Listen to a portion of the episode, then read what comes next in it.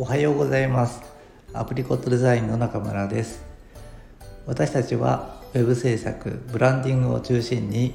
お客様の課題解決や成果向上を目指して日々奮闘しています。このチャンネルはデザインをお仕事にしている人またこれからデザインのお仕事に携わりたいという人に向け現場からリアルな声をお届けするチャンネルです。ということでおはようございます。全然口が回っておりませんが11月の29日水曜日ですかね、えー、おはようデザイン始めていきたいと思います。今日も引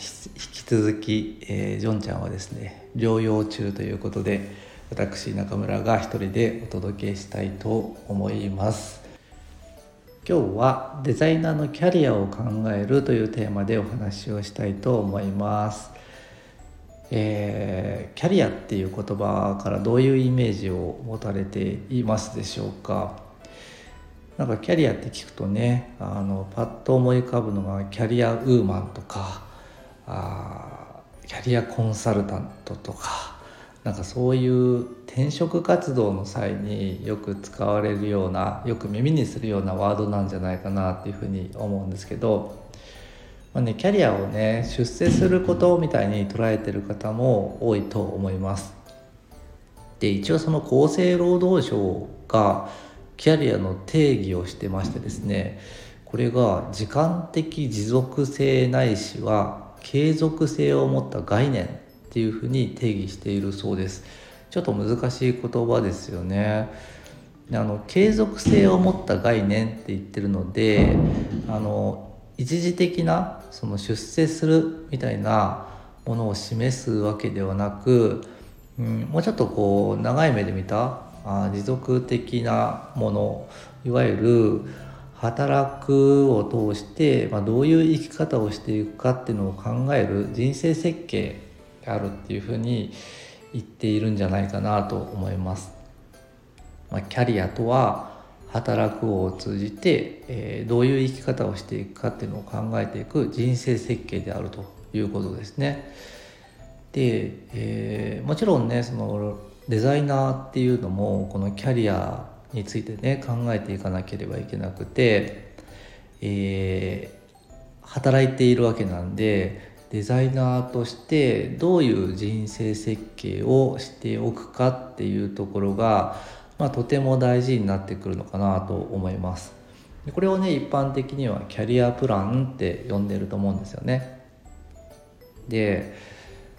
まあその働くっていうことだけにフォーカスしてしまうとやっぱりね自分はその仕事だけじゃなくてプライベートもしっかり楽しみたいし、まあ、どっちかっていうとうん、プライベートの方が大事だから仕事はまああの優先度低いよねっていうふうに考えていらっしゃる方もいると思うんですね。あと仕事が嫌いだなっていう人も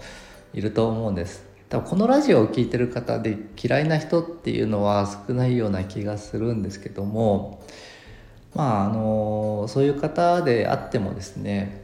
やっぱりあの人生100年時代なんで僕らはこれからね長い人生の中でねこう嫌でも仕事と向き合っていかなければいけないわけですよね。なので、まあ、この機会にね是非自分自身のキャリアプランについて考えてみていただくといいのかなというふうに思います。で具体的にどういうふうにキャリアプランを作っていけばいいのかっていう話なんですけども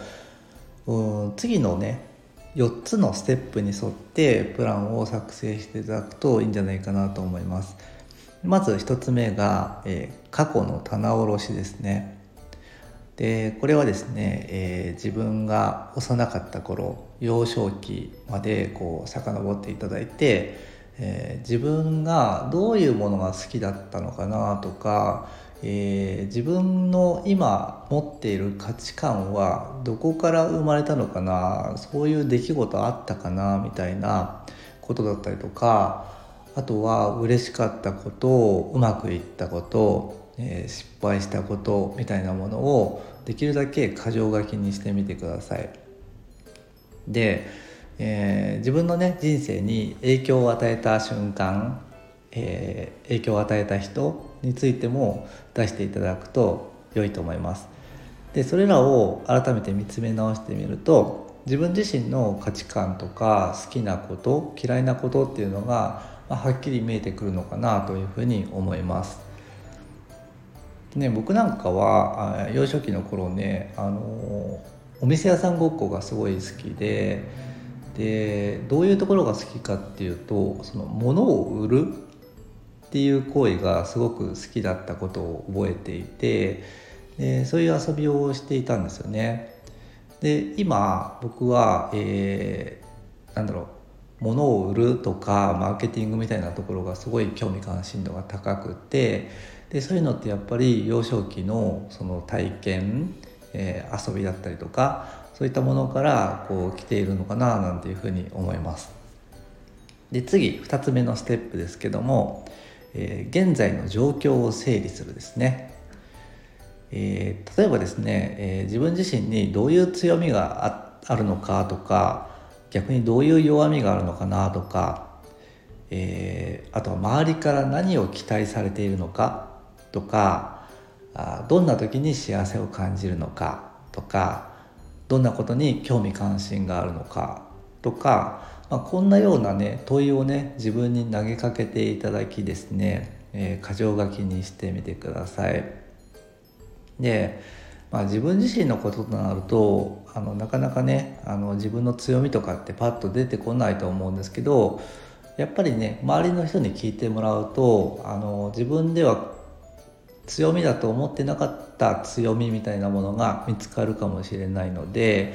まあ、あの屈託のない意見を言っていただける友人だったりとか家族みたいな人に、えー、自分自身のいいところ強み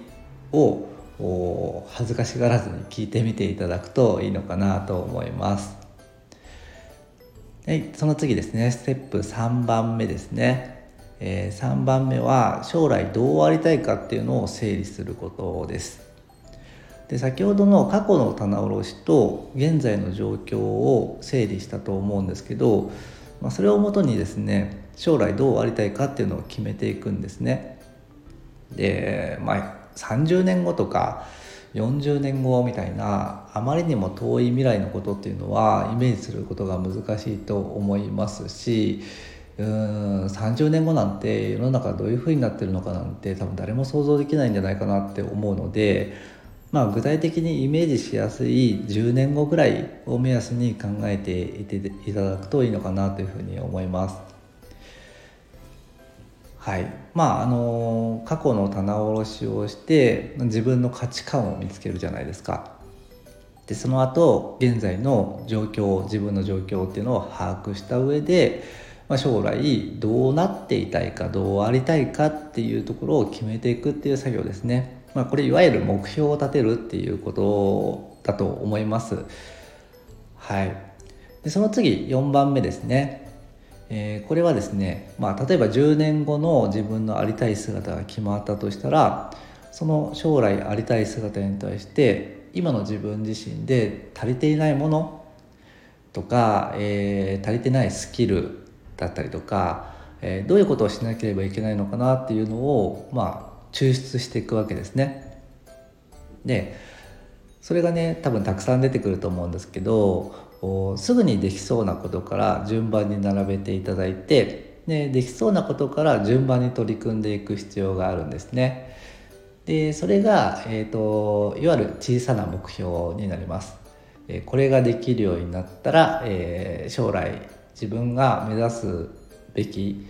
もの方向に近づけるっていう目標ですね。でそこの目標を1個ずつクリアしていくっていう考え方になります。で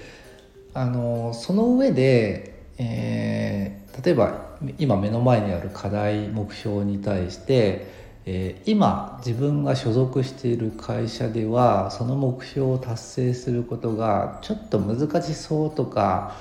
かなり時間がかかりそうって思ったらあ転職ってていう選択をするっていうことですね。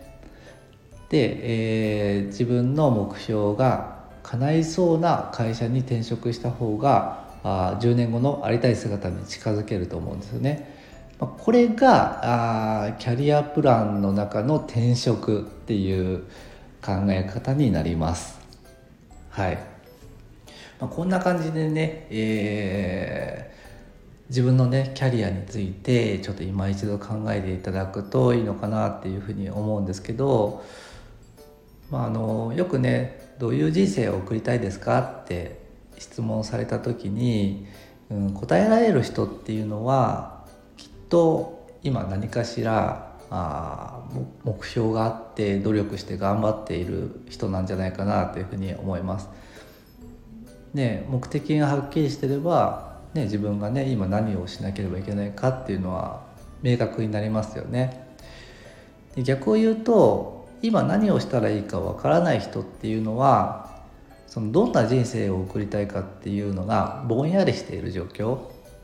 だからキャリアプランがしっかりと立てられてないと今何をしたらいいかわからないってモヤモヤしてしまうということですね。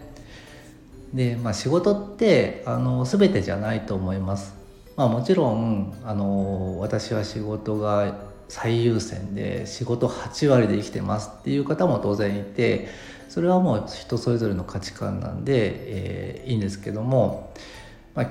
基本的にね仕事っていうのはその自分が思い描く人生をこう歩んでいくための手段の一つに過ぎないんですよね。なので、まあ、まずはね自分自身がどういう人生を歩んでいきたいかどうありたいかっていうのをしっかりと明確にするっていうところが大事なんじゃないかなっていうふうに思います。まあね10年後の目標とか言ってもなんかすごい壮大な目標である必要はないと思うんですよ。なのであの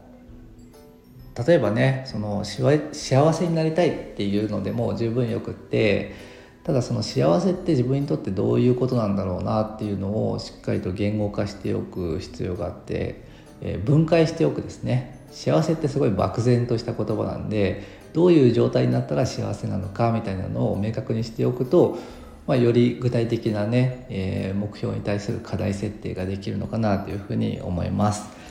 はいということで今日はですね、えー、デザイナーのキャリアについて考えるというテーマでお話をさせていただきました、えー、皆さんのキャリアの参考になれば幸いです。それでは今日もデザインを楽しんでいきましょう。さようなら。